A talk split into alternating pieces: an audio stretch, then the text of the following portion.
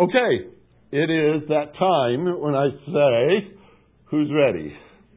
It's Ephesians 1 3 through 14, and I'm looking for anybody who's been memorizing it and ready to go. Don't rush. Don't come up here. Anybody? Nobody? Not yet, right? Okay, so we're saying it together. Ephesians 1 3 through 14. If you're following in your little book, you may. If I mess you up, keep going. All right? I mess up on the same line every single time. And I don't know why, but I do that. So let's try it. You ready? Blessed be the God and Father of our Lord Jesus Christ, who has blessed us with every spiritual blessing in the heavenly places in Christ just as he chose us in him before the foundation of the world, that we would be holy and blameless before him. In love, he predestined us to adoption as sons through Jesus Christ to himself, according to the kind intention of his will, to the praise of the glory of his grace, which he freely bestowed on us in the beloved. In him we have redemption through his blood, the forgiveness of our trespasses, according to the riches of his grace, which he lavished on us. In all wisdom and insight, he made known to us the mystery of his will, according to his kind intention, which he purposed in him, with a view to an administration suitable to the fullness of the times that is, the summing up of all things in Christ, things in the heavens and things on the earth. In him also we have obtained an inheritance, having been predestined according to his purpose, who works all things after the counsel of his will, to the end that we who were the first to hope in Christ would be to the praise of his glory. In him you also, after listening to the message of truth, the gospel of your salvation, having also believed, you were sealed in him with the Holy Spirit of promise, who is given as a pledge of our inheritance with a view to the redemption of God's own possession to the praise of his glory. Any question marks in that passage you just quoted? Did you see ever in these words that he might do this? All of these things are realities that we are looking at here today.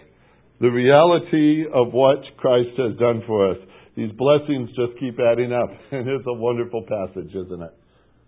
I hope you're if you're not able to, and maybe you don't uh, choose to memorize these passages, I pray that you go to it often, just to reinforce over and over and over again how much the Lord loves you and what He's done for you. It's an amazing thing to study. We're going into it today. Is some pretty fascinating sections of this passage. So uh, let's ask the Lord's help before we even begin. Lord, we sit right at your feet right now, submitting to your word, asking you to teach us, to change us. If we're walking down some path we shouldn't, turn us around. If there's something we've never heard before, teach us, Lord. Edify us, build us up. If there's some things within us that are not pleasing to you, point those out. Correct us with your word. But change us, Lord, as we sit and listen today, as we have your word open up in front of us right now. It is a life changing book that you've given to us. And add to that the Holy Spirit within us, and incredible things are happening because we're being shaped into the image of Christ. So as we submit to your word today, Lord, we come before you with thankful hearts. So glad we have this time. So glad we have your word this opportunity. Pray, Lord, that you will bless it and use it in our lives and change us for the time we spend here together with you. In Jesus' name, amen. As a youngster growing up in Portage, Indiana, it was right on the bottom of Lake Michigan. If you ever try to figure out where would that be, you find the state of Indiana and you, you see Lake Michigan at the very top northwest corner. We were right at the bottom of that, within a mile of the lake. And so, uh, growing up in that area, it was awful cold. That's why I couldn't wait to move to a warmer climate. but also, we had a, a song we sang in church growing up. It was a very common song for us to sing. The words started, I've got a mansion just over the hilltop in that bright land where we'll never grow old. Isn't that nice sounding? And someday yonder, I will never more wander, but walk the streets that are pure as gold. That was one of the few songs in our hymn book that I memorized on playing on an organ. I could play it on the piano. I'm not going to do that or scare you to death. The reason was I didn't memorize it to play it so people could sing to it. I memorized it to see how fast I could play it. Because in my childish mind, I was going to challenge the pianist at the church to see who could play it fastest. And that's all it was. and so you probably couldn't hardly recognize it by the speed I go through that. But I think of the words today, this phrase, I've got a mansion just over the hilltop. And I ask this question Is this really what I'm seeking? when I go to heaven? Is this really what it's all about? You know, most of the descriptions of heaven, if you you probably noticed this before, most of them are stated in the negative. Most of the descriptions, by the way, that we read of of our future home are descriptions of a place called the New Jerusalem. It's a city. Very little is actually said about the present heavens that we talk about all the time. The present heavens, uh, we know that there's a throne there. The throne of God is there, and Jesus is sitting at the right hand of his Father. We know that. We've seen that in Scripture. We've also read that there is a temple there. If you read through the book of Hebrews, especially, you'll find the fact that there is a temple there. It is the true temple. The tabernacle was just a copy of it that God had given to Moses to have made, but the original is up in heaven. And according to Revelation, there's even an emerald rainbow over the throne. I always love that little phrase, and it's hardly seen because we read through the passages so fast, but I can't wait to get up there and see that rainbow. I think that's going to be so cool. An emerald rainbow. And that's what Scripture says.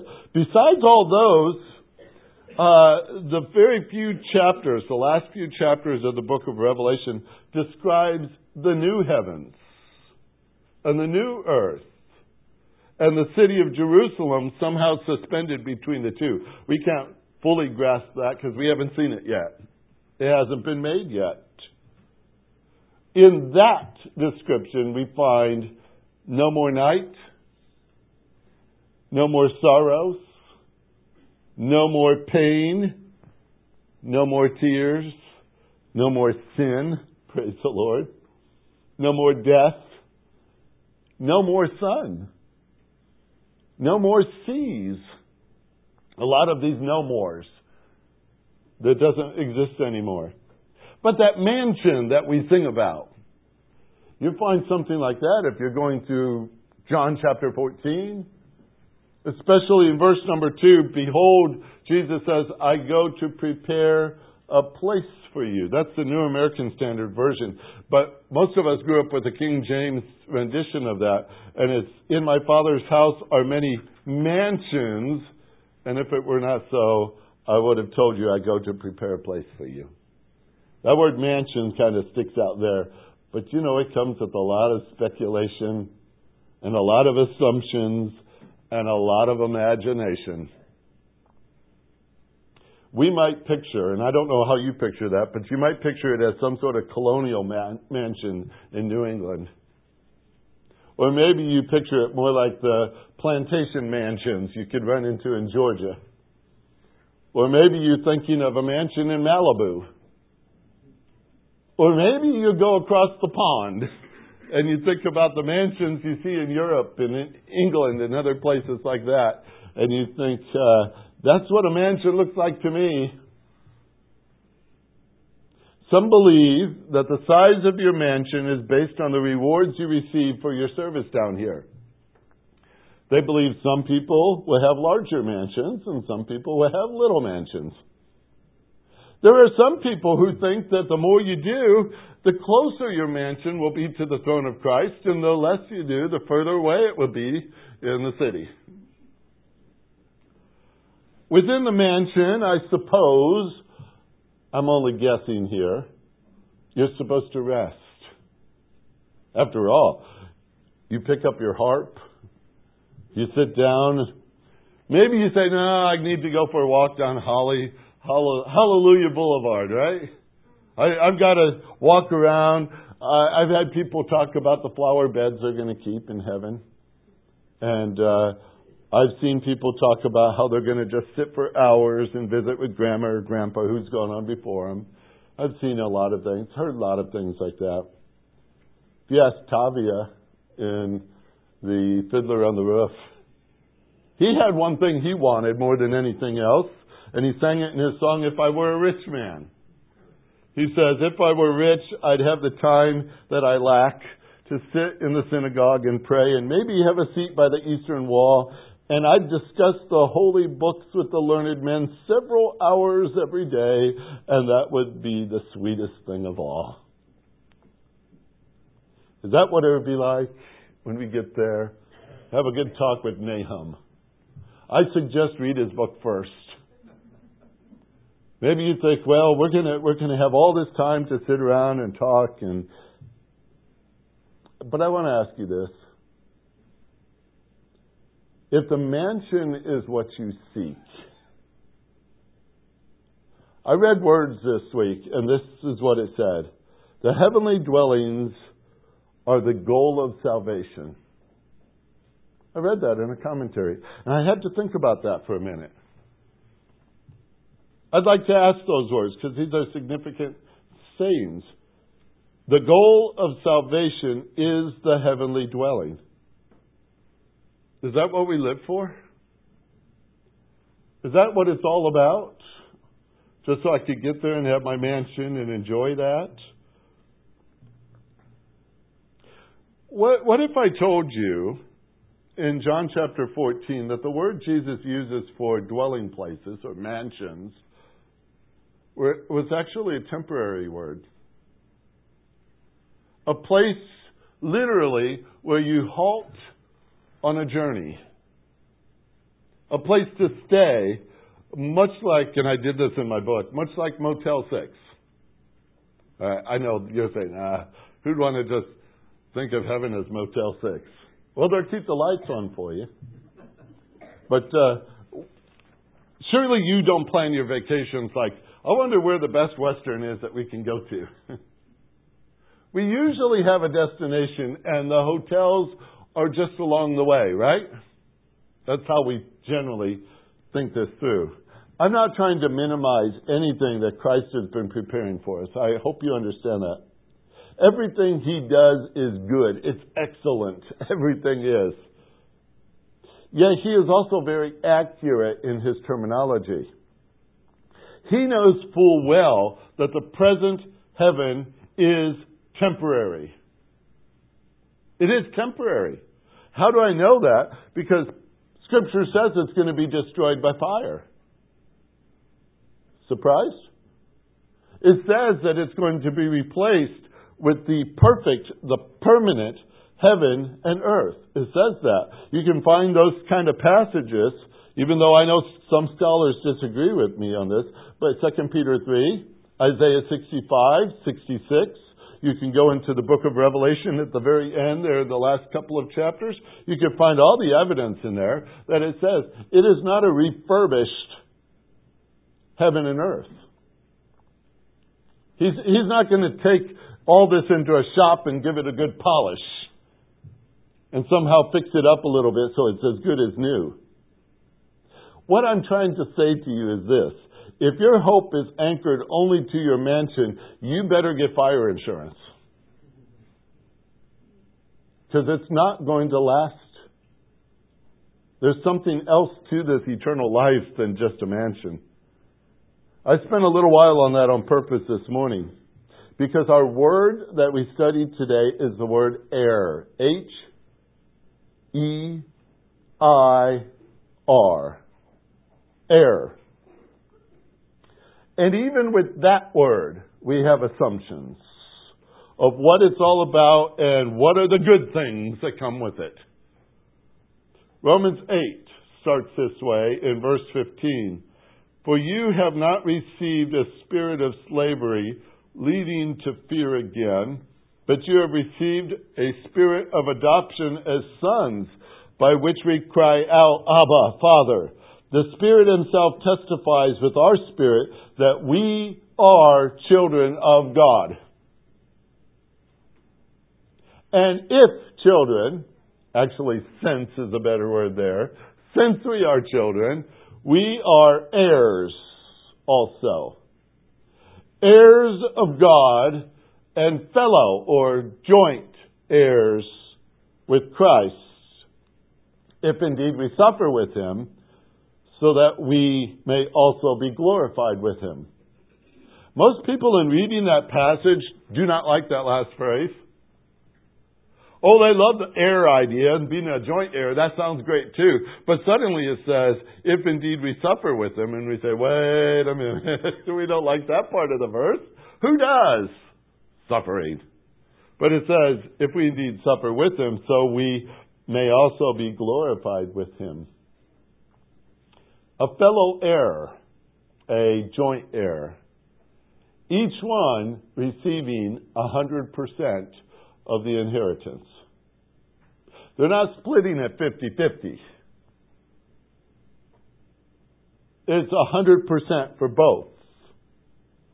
And you know very well the way we think in our world today that generally the inheritance comes to you because of the will of somebody who has died. Obviously, that doesn't work as children of God if God is our Father.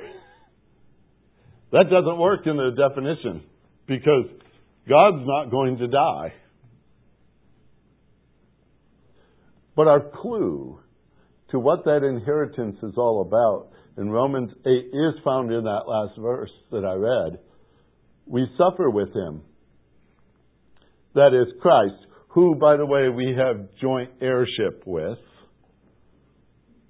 We are glorified with him, and that's Christ, with whom we share a 100% of the inheritance. We suffer with him. We are glorified with him. Here in Ephesians chapter 1, I set that before you just as we start into this little section. Right at the end of verse number 10, or maybe for you it might start in verse number 11. The inheritance we are speaking of this morning is set in the same fashion of what we've been learning. In Ephesians 1, we are studying our identity in Christ. We find in the passage that we have studied so far that we are blessed. True? Yes. We are blessed people. We are chosen. We are holy.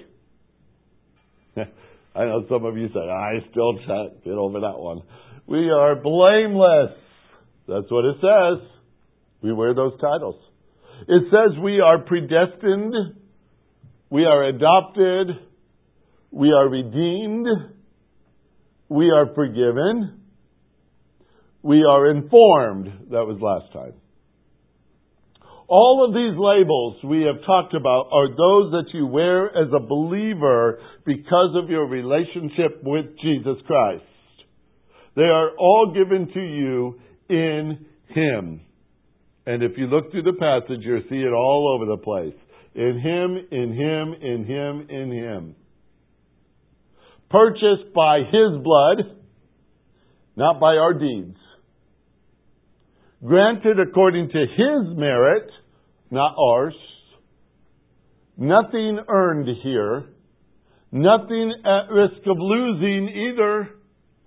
Because if they're given to you by God, they are protected by God. And we're going to get into the last verse that's coming up soon, and you'll see it. The inheritance that we speak of this morning is of that same fashion. What is that? It's a label you wear. You're an heir. It's because of your relationship with Jesus Christ. It is given to you in Him, purchased by His blood, not by our deeds. We didn't earn this. It's granted according to His merit, not our merit. Nothing, even, folks, is at risk of being lost here. For it is given by God and it is protected by God. Now, if any of that is a surprise to you, you are in for a much bigger surprise with the rest of our study. Verse 10, maybe, or starting in verse 11, it says, In him also we have obtained an inheritance, having been predestined according to his purpose, who works all things after the counsel of his will, to the end that we who were the first to hope in Christ would be to the praise of his glory. Oh, this is great. You ready? Basic sentence structure. We have obtained an inheritance. If you're reading an NIV here this morning, you would say, I didn't see that word. You would see the word chosen. Chosen.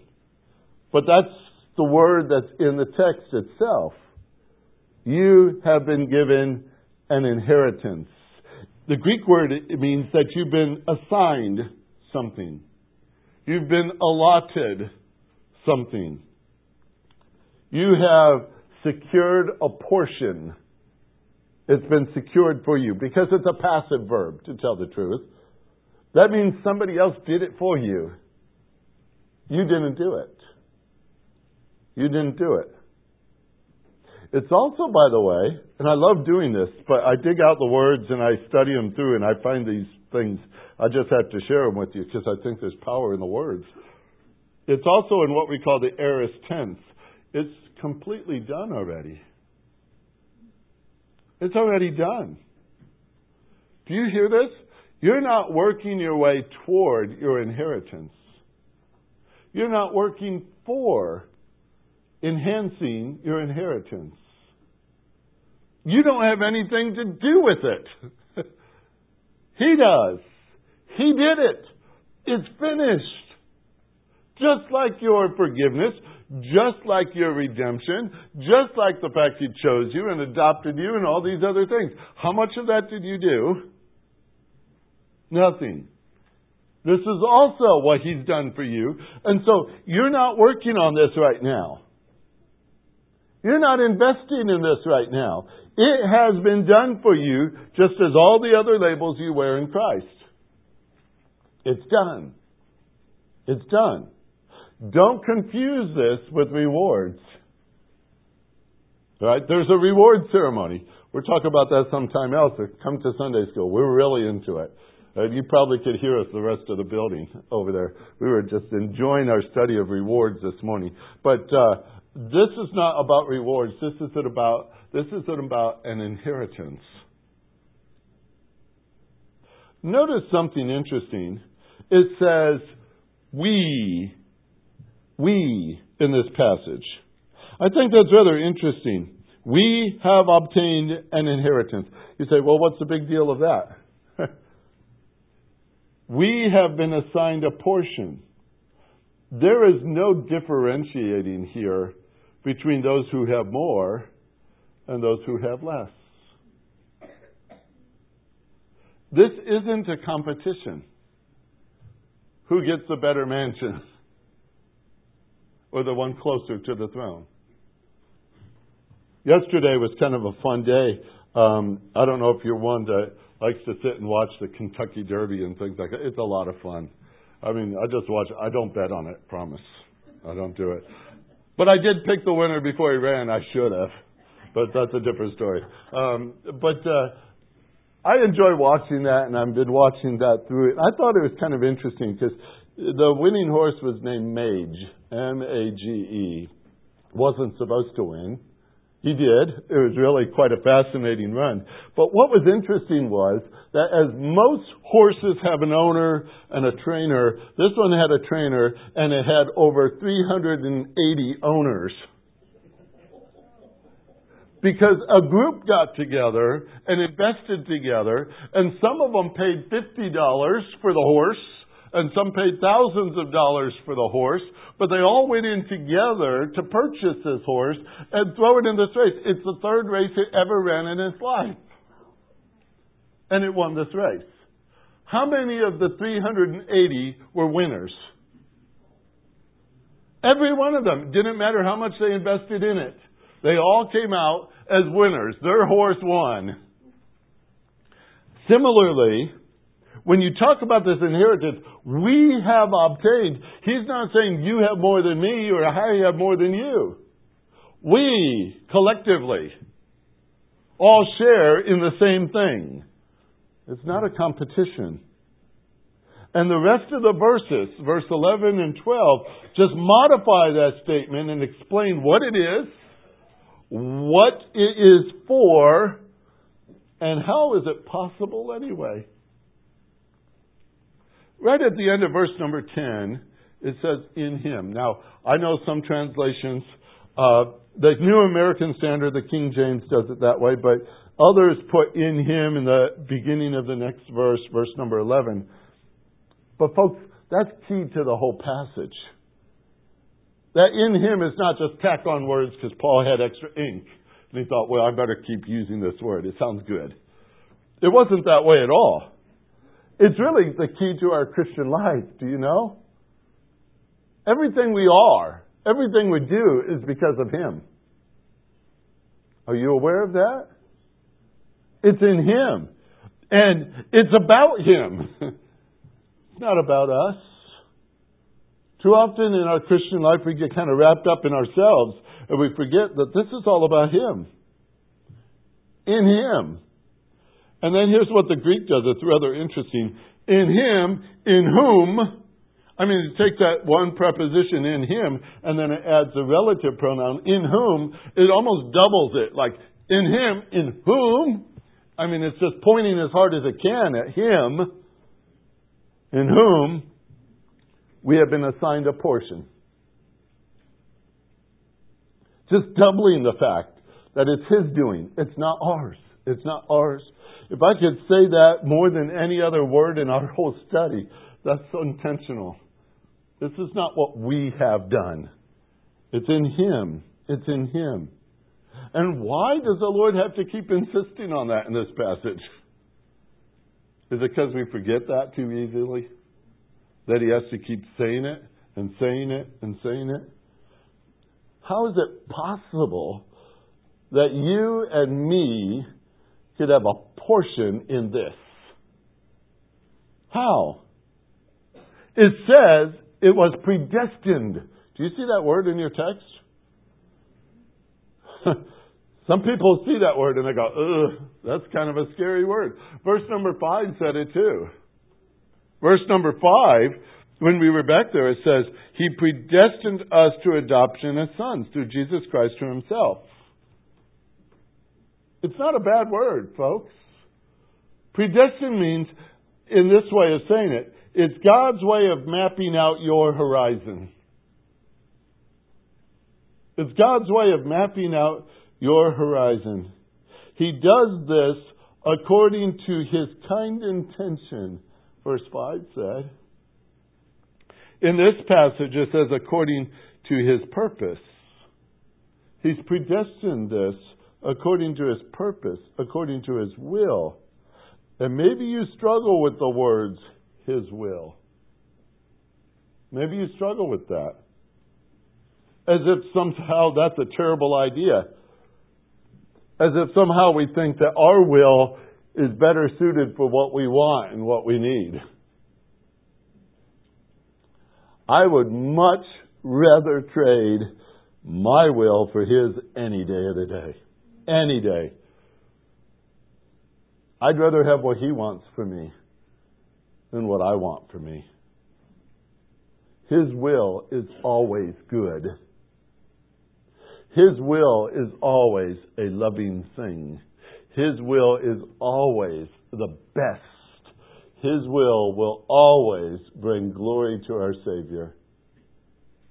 Can you say that of your will? I bet you can't. See, I'm betting again. I didn't bet yesterday. I'm not betting now. You struggle with the idea of God's will? You ever struggle with that? If you do, folks, I have to warn you. You're going to have a tough time with the rest of this passage. because it says that this inheritance, this inheritance, which he predestined, what it is for, what it is, in verse 11, we've obtained an inheritance, having been predestined according to his purpose, who works all things after the counsel of his will.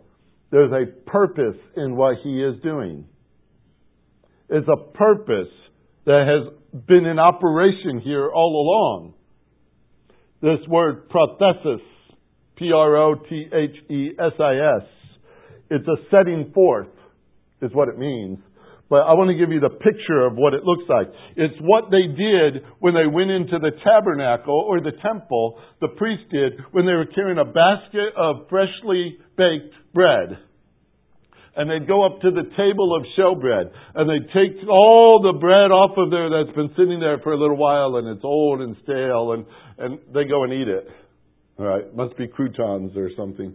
But then they take the new and then they arrange it on that table. Do you think they just dump the basket and run? They set it. They set it on that table. And that's the word you're looking at here.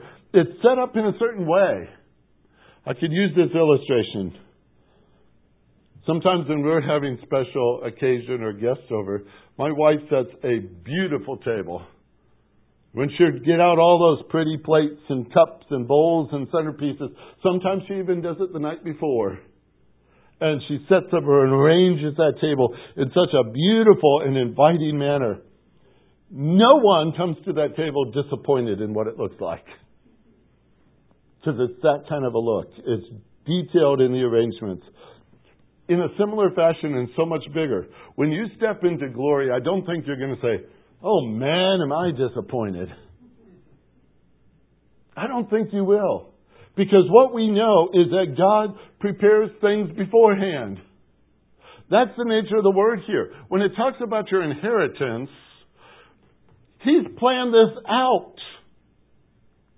He's purposed it already.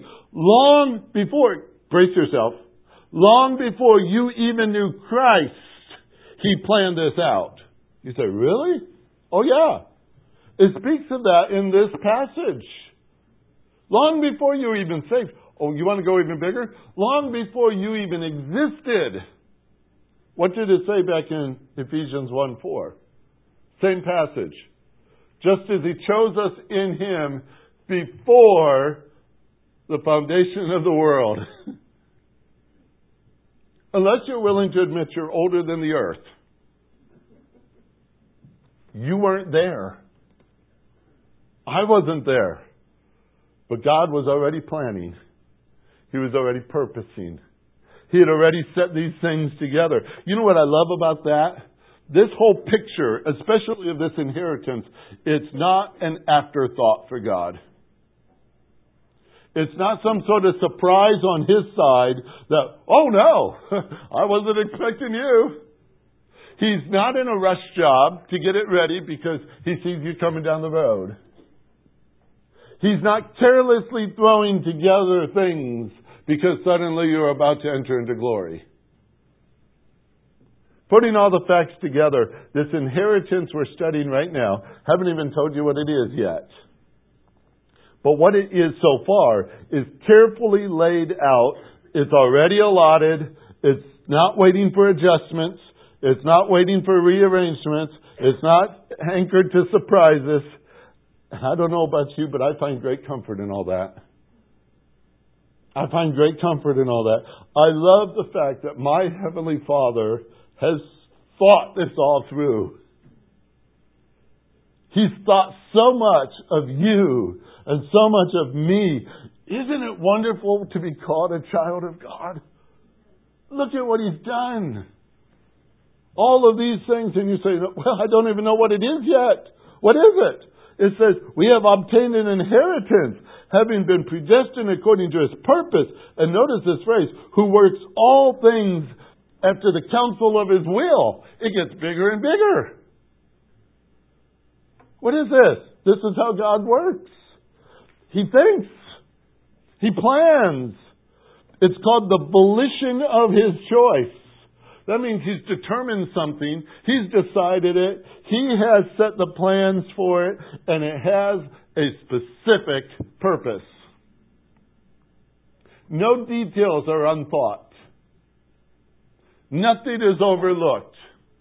When God created the whole universe and created a planet Earth, and He said, I'm going to put people on this planet Earth, and they're going to live on this Earth because I've designed it for them. What if He put them all on there and then said, oops, I forgot oxygen? You say, well, He didn't forget that, did He? What, what if He forgot food? No, he didn't forget that either. Did he come through with a pretty detailed plan for the planet Earth? Oh my, study it sometimes and be impressed with God down to the smallest of atoms put together to make it work. Amazing to me. And you think He's going to do less about you and your eternal future? This is the same God who's done everything like that, and now He's thought of you, and He works at all things after the counsel of His will. No details are unthought, nothing is overlooked here. Carefully and precisely orchestrating and carrying it out, nothing missing. All of this is from His voluntary, gracious, and even abundant provisions. This is amazing. Why would he look at us and say, I want that for them? It's his will. You see that little word, his? Don't minimize that word. It's his will. It's his will. And I hope you realize this is building up to something. It's building up to something because God has done this work and He has brought it all ultimately to pass for a reason. He has invested so much in that title you wear as heir. He has a grand purpose. A grand purpose. And now suddenly you're going to find out what it is. And folks, it's not a mansion. Did I disappoint you now? You say, oh, it's got to be better. What is it? What is it that we're looking at? Here it is, verse 12. This is it. To the end, here's our goal, to the end that we who were the first to hope in Christ would be to the praise of His glory. So, what? Would be to the praise of His glory. We who have put our faith in Christ has an end goal. You want to know what it is? to always and continually exist for the purpose of praising His glory. Shift your focus. You've got to to wrap your mind around this. Get off the mansion and get your mind on Christ. Get your mind on Christ. He is what eternity is all about. He is the centerpiece of our praise. Remember Romans 8? If children, then we're heirs also. Heirs of God, joint heirs with Christ. If indeed we suffer with Him, we may also be glorified with Him. I want to give you a picture. I think this can help. A concept of something that's really too big for us Scripture de- describes the church as the bride of Christ. Ephesians 5. Now you got an image in your mind, right? A bride. It speaks of a time when the bride is presented before Christ without spot, wrinkle, or any such thing, but pure and complete and holy and beautiful. It speaks of the fact that wherever he goes, the bride, the church, goes with him. It speaks of the fact that the bride is seated beside him in glory. Now, in this real simple picture, the bride is sharing with him all the things that he is receiving.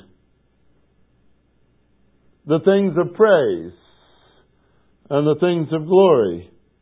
The bride is also participating in that giving of praise and glory. Picture it for a minute this way. I don't know if you watched the coronation yesterday. Rather interesting to watch. You might have to wait 70 more years. Maybe not. But it's been 70 years since the last one. So It's really impressive to see. Here is the king going through all the things to be crowned king and to be declared king and everyone giving honor to their king and all this stuff. And here is his wife. She's part of the reception of all those things, isn't she? She sits in the chair beside him. She wears a crown on her head, too. Who's the king? He is. And she's sitting there in the glory of the moment. Here's something I want you to see. The scene is where a husband is getting a reward or a plaque or something for sacrificial service. The wife is standing beside him and is just bursting with pride and with joy because of something her husband has done. Multiply that by super big numbers, and you might get a feel for what it's going to be like when we sit beside our Savior and He gets the praise. Guess who participates in that? Us. You want it bigger than that? I can't imagine anything bigger than that. That's the inheritance. Folks, can you see it? Our inheritance is Christ. Not a building, not a trumpet, not a harp, not a cloud. It's Christ. That's what we're going to receive. It's our inheritance. It's part of what the portion is that God has planned for us. Forever praising our Savior. What else would you want to do? Heaven is not about me. It's about Him. It's about Him. Praising the Lord. Folks, that's not easy to do in our world, is it? We have so many distractions, so many limitations. We think about the day when it's all taken away and forever we will have the joy of praising the one who made it all possible for us to share eternity with Him. Do you know Christ as your Savior? Do you know Him? All that I'm sharing with you this morning comes back to a simple thing that Jesus said. He said, I am the way, the truth, and the life, and no one comes to the Father but through me. I didn't offer you heaven today. I offer you Jesus. Because that's what it's all about.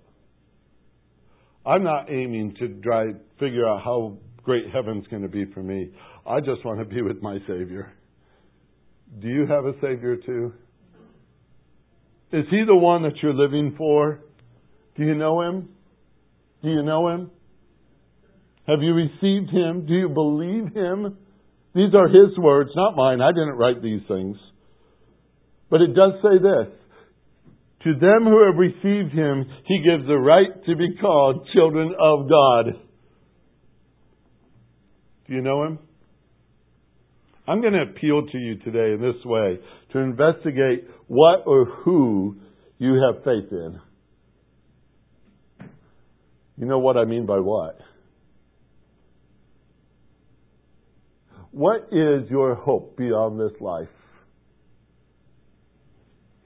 If you're setting your hope just on the things you're going to get, then I don't think you, you've studied the passage well. It's not about what we get, it's what we get to share because we're with Christ. That's our inheritance. It's Jesus. Jesus. And I hope you know him today. But if you need to talk about that, I'd love to talk to you about it. Or maybe you could grab somebody close to you and say, Explain this better to me. What, what's this mean to know Jesus? Because that's the centerpiece of it all. That's our Savior. That's what we live for. And I can't wait to spend eternity praising Him. How about you? How about you? Are you coming too? Are you coming too? Heavenly Father, you know everyone in this room. Whether or not they know Jesus or whether they don't, this is a very important question that's raised to our hearts today. And I pray every single one of us will examine this carefully. What is our hope in? If we're just hoping for a building, if we're just hoping for uh, something that we receive as a prize, heaven itself a prize for being good or or being faithful or such like that, Lord, redirect our focus today, not on the place, but on the person,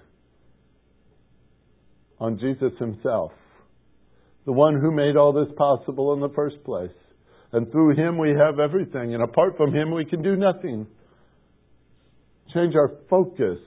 And even as believers, we can get caught up in things that are peripheral and we forget what the main point is. Christ in us is the hope of glory. I pray, Lord, you help us keep our focus on this. Lord, if somebody here today needs to know Jesus as Savior, draw them to yourself. You're the only one who can save them. If they need to talk to us, make us willing, make us ready. But of all things, Lord, work in hearts today and draw us all closer to our Savior, we pray. We thank you for this in Jesus' name. Amen.